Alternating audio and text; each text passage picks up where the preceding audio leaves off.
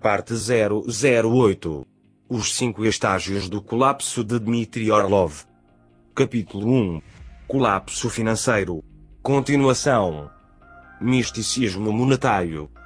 As principais ferramentas das finanças modernas são a mistificação, a ofuscação e a hipnose. O grande mistério do dinheiro, para a maioria das pessoas, é o sacramento da criação do dinheiro. O sumo sacerdote aperta um botão e, esnilo e aparentemente sem esforço, gera mais daquilo que todos nós queremos ter mais. Este é realmente um truque impressionante, o que lutamos para ganhar com o suor de nosso rosto. O sumo sacerdote alegremente convoca à existência com a ajuda de um encantamento enigmático. É mais avançado do que a dança da chuva de um e-mail muito mais confiável até certo ponto. A ofuscação vem do uso de fórmulas matemáticas que poucas pessoas entendem. Menos ainda entendem suas implicações e como eles, persistentemente falham, mapeados no mundo físico. Além das fórmulas de finanças estão os modelos de economia que são usados para fornecer fundamentos para decisões econômicas e para ditar políticas que seja possível caracterizar adequadamente a economia usando a matemática é um conceito vazio em dois níveis separados. No nível mais superficial, o financista e filantropo George Soros definiu isso como o princípio reflexivo. Nos mercados financeiros, especialmente, os mercados respondem às percepções dos observadores do mercado, por sua vez afetando os resultados, invalidando medidas supostamente objetivas.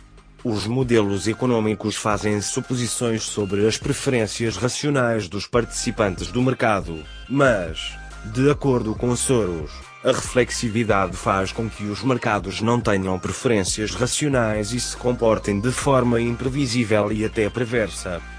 A implicação mais ampla disso é que, quando se trata de caracterizar a sociedade, e as finanças são apenas uma faceta da sociedade, as oportunidades de ser objetivo são bastante circunscritas e, na verdade, não pode haver uma categoria como não ficção.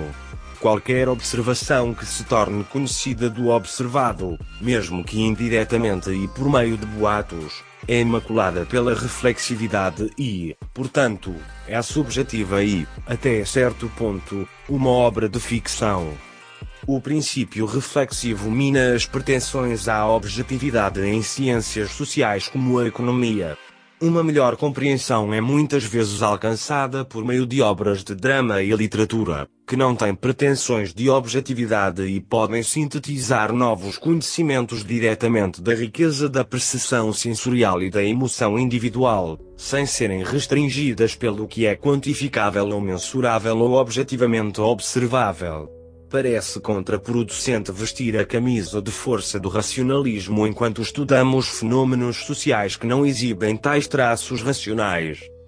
Em um nível mais profundo, há uma falha lógica na tentativa de usar matemática finita, no sentido muito direto de ter que usar modelos que contêm um número finito de símbolos, para caracterizar com precisão um sistema infinitamente complexo como a economia. Essa falha é abordada no próximo artigo de Ria de Burkhardt Os Limites da Matemática, corrigindo alguns fundamentos errôneos que espero ser impopular entre economistas e matemáticos. Modelos matemáticos ainda podem ser úteis, mesmo quando aplicados a fenômenos sociais, mas apenas na caracterização de um subconjunto cuidadosamente definido do sistema, em seu estado no momento em que foi observado. Isso explica porque os esforços árduos dos economistas para fazer matemática não aumentaram sua capacidade de fazer previsões precisas, dando origem a uma piada, como você chama um economista que faz previsões. Errado. Porque os economistas não se intimidam com a quase completa incapacidade de sua ciência de fazer previsões é uma questão que vale a pena ponderar. Será que sua ciência não é descritiva, mas prescritiva? Afinal, seus clientes no governo não parecem nem um pouco consternados com sua falta de capacidade preditiva. E se a ciência deles não for impulsionada por dados, mas por suposições ou devemos dizer o dogma? E assim por diante. E se isso for apenas um planejamento central capitalista disfarçado de ciência? A própria ideia de que existe um livre mercado que é automaticamente, por si só, eficiente e ótimo e, quando não incomodado por alguns políticos intrometidos, produz espontaneamente prosperidade, essa mesma ideia está atolada na política. Na verdade, o livre mercado depende completamente de um sistema de lei de propriedade, um sistema legal que seja capaz de fazer cumprir contratos e um sistema de aplicação da lei que possa deter o crime econômico. Como descreverei em detalhes no estudo de caso após o capítulo 2. A experiência russa na década de 1990 mostrou que, sem esses ingredientes vitais, um mercado livre rapidamente se torna um mercado criminoso, onde as dívidas podem ser liquidadas por centavos de dólar simplesmente atirando nos credores. No final, o livre mercado acaba sendo um esquema de governo inteligente para se beneficiar de um período sustentado de crescimento econômico. Mas torna-se propenso ao colapso durante um período sustentado de contração e, nessas ocasiões, um governo, se ainda tiver capacidade para fazê-lo, faria bem em instituir um esquema de alocação de recursos planejado centralmente que desconsiderasse os mecanismos de mercado e assegure recursos pobres, mas previsíveis. Desempenho econômico em um nível que ainda pode ser sustentado. O racionamento de gasolina em tempo de guerra é apenas um exemplo de tal esquema sendo bem sucedido no ZEUA. Se não bastassem a mistificação e a ofuscação, a finança moderna tem ainda mais um método para efetivar a docilidade e a submissão nas populações que mantém escravizadas. A hipnose é um tipo de hipnose produzida pela sobreposição de sinais sugestivos, mas irrelevantes, ao ruído. É uma propriedade de nossos cérebros superdesenvolvidos que eles tentam espontaneamente formular explicações para eventos que não têm explicações e tentam extrair mensagens do ruído. O som das ondas é basicamente um ruído branco com alguma estrutura rítmica adicionada, mas quem o ouve por tempo suficiente começa a alucinar, ouvindo música e vozes. Os mercados financeiros obtêm o mesmo efeito ao sobrepor uma camada de interpretação ao ruído fratal que geram espontaneamente. Todos os dias, milhões de pessoas verificam seus gráficos em busca de sinais de significado, que simplesmente não está lá, mas permanece para sempre atraente, para sempre indescritível olhando para os movimentos fúteis dos mercados como os antigos oráculos consideravam as entranhas das ovelhas. Eles tentam extrair significado da falta de sentido, possuidores de uma fé mística de que algo está lá além do barulho. Sites financeiros e canais de notícias a cabo os satisfazem ao justapor relatórios de movimentos de mercado com manchetes de notícias financeiras, e aí está, o edifício em ruínas das finanças modernas repousa sobre três pilares: ritos mágicos de criação de dinheiro, política matematizada disfarçada de ciência e uma população escrava do ruído fratal do mercado. O não confiável e o confiável dentro de uma economia moderna e altamente financiarizada. A maioria das interações é impessoal, baseada na compra e venda dentro de um sistema de mercado. Se você é o perdedor em qualquer transação, a culpa é sua, porque você escolheu lidar com pessoas em quem não tinha nenhum motivo específico para confiar e, portanto, é um erro seu. Se a fraude não for ilegal, você não tem recurso legal. Você pode, é claro, reclamar com alguns amigos, talvez até blogar ou tweetar sobre isso, mas então, em uma economia de mercado, há mais estigma em ser enganado do que em trapaça, e a maioria das pessoas é reticente quando se trata de contar o mundo inteiro que eles deixam alguém tirar vantagem deles. Uma vez que o setor financeiro passa por seu inevitável colapso deflacionário seguido por um surto de hiperinflação, os arranjos financeiros se desfazem precisamente devido à desconfiança. Ninguém, dos maiores bancos aos mais humildes indivíduos, sabe em quem confiar. Ainda é bom para isso. Quaisquer transações que ainda sejam possíveis tendem a ser conduzidas de maneira furtiva, suspeita e esperta. Mostre-me as mercadorias. Mostre-me o dinheiro. Quaisquer reputações comerciais que as pessoas tivessem na economia financiarizada são arruinadas ou simplesmente desaparecem. Novas reputações são estabelecidas com base na prontidão para recorrer à violência ou na capacidade de se opor à violência. Para um indivíduo que não é apoiado por uma organização criminosa, as chances de ser roubado aumentam consideravelmente. Em vez de publicidade, os empresários se escondem, medo de expor seu estoque de produtos ou sua riqueza. Para muitos, lidar com estranhos torna-se simplesmente muito perigoso. Uma mudança cultural é necessária para mudar de relacionamentos impessoais e comerciais para relacionamentos pessoais baseados na confiança. E o primeiro obstáculo, para muitas pessoas, é entender o que a confiança realmente é, porque não existe uma qualidade humana inata chamada confiabilidade, possuída por algumas pessoas, faltando em outros. Em vez disso, é mais ao longo das linhas de uma generalização sobre o comportamento de um determinado indivíduo ao longo do tempo, dentro de um determinado relacionamento. A confiança é transacional. Uma pessoa precisa de um motivo para confiar em você e você precisa de um motivo para confiar nessa pessoa.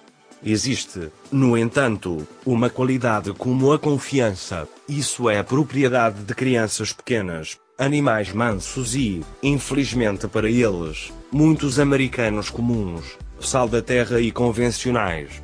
É de valor negativo de sobrevivência no contexto do colapso financeiro. Está sendo exibido para todos verem por algumas das pessoas que recentemente perderam dinheiro quando a MDF Global o roubou para cobrir algumas apostas privadas que havia feito. Eles lamberam suas feridas, reclamaram amargamente, e então foi procurar outra empresa financeira para ser aproveitada novamente. Já que o chefe da MF Global não foi punido, porque outra empresa não faria o mesmo com eles, sabendo que pode fazê-lo impunemente. Também parece haver um certo conjunto de características possuídas em abundância por uma categoria de operadores financeiros americanos altamente eficazes que torna mais fácil para eles atacar pessoas confiáveis. Podem ser os ternos que vestem, ou o inglês que falam ou seu comportamento geral, vamos chamá-lo de confiança, para acompanhar a veracidade de suas divulgações financeiras. No fundo, pessoas de confiança se sentem privilegiadas por serem roubadas por espécimes tão superiores. A relação predador-presa foi afinada ao ponto de uma caneta, e instruído a assinar sua vida na linha pontilhada. O americano apaixonado e confiante engoliu em seco e assina. Claramente, sempre que há uma assimetria entre confiabilidade e confiabilidade, a parte confiável perde. A confiança não é propriedade de um indivíduo, mas propriedade do relacionamento entre indivíduos, e deve ser equilibrada. Existem aproximadamente três tipos de confiança. O primeiro e melhor tipo é a confiança nascida da amizade, simpatia e amor. As pessoas simplesmente não querem perder a confiança daqueles com quem se importam e farão tudo o que puderem para cumprir suas promessas. O segundo tipo de confiança é baseado na reputação. Não é tão sólido, porque a reputação de alguém pode ser arruinada sem você saber. As pessoas que percebem que sua reputação foi arruinada tendem a deixar de ser confiáveis de repente, porque veem que não tem mais nada a perder no jogo da confiança. Em vez disso, eles tentam salvar qualquer valor residual que sua reputação anteriormente confiável ainda tenha, aproveitando ao máximo qualquer pessoa que ainda seja confiável por força do hábito, falta de informações atualizadas, desatenção ou pura inércia. A última categoria de confiança, a pior, é coagida. Trata-se de torná-la muito cara ou muito desagradável para alguém quebrar sua confiança.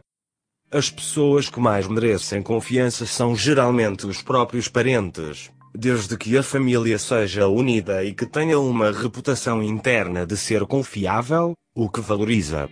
Este é especialmente o caso em sociedades onde manchar a honra da família é considerado um pecado capital.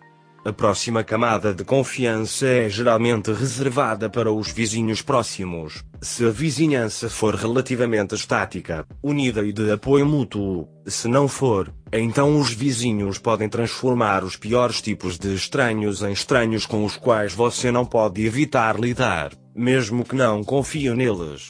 O último nível de confiança consiste em completos e totais estranhos.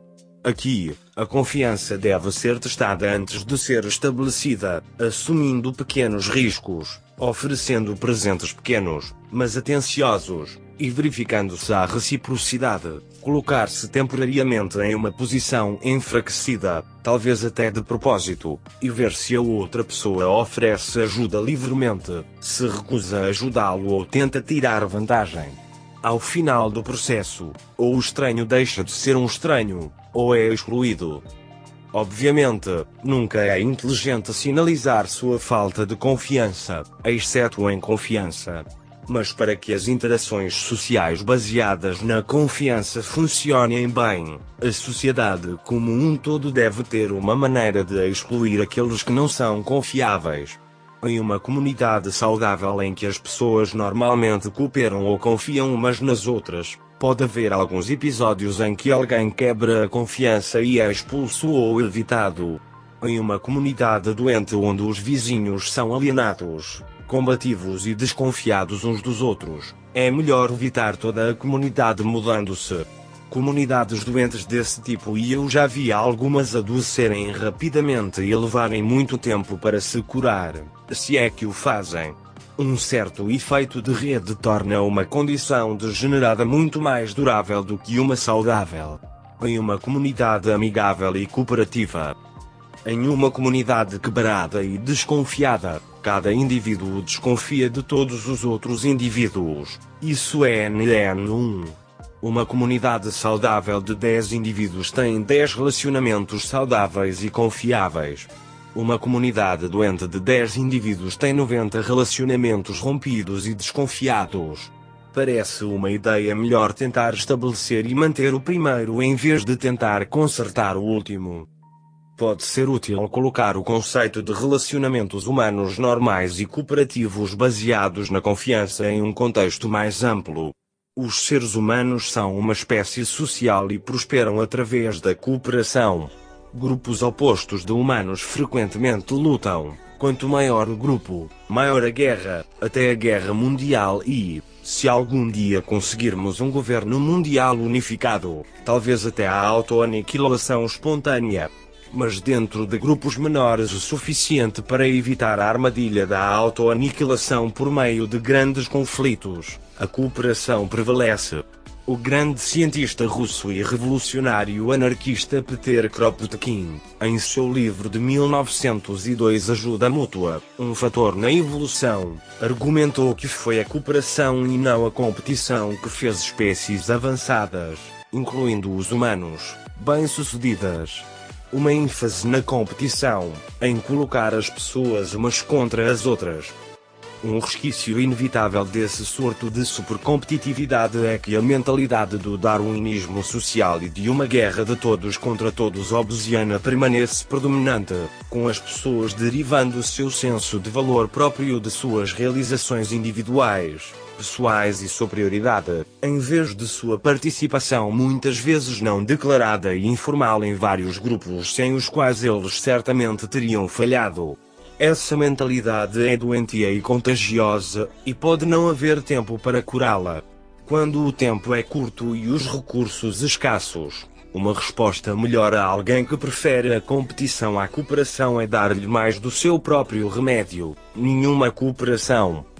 Fim da parte 008. Os cinco estágios do colapso de Dmitry Orlov.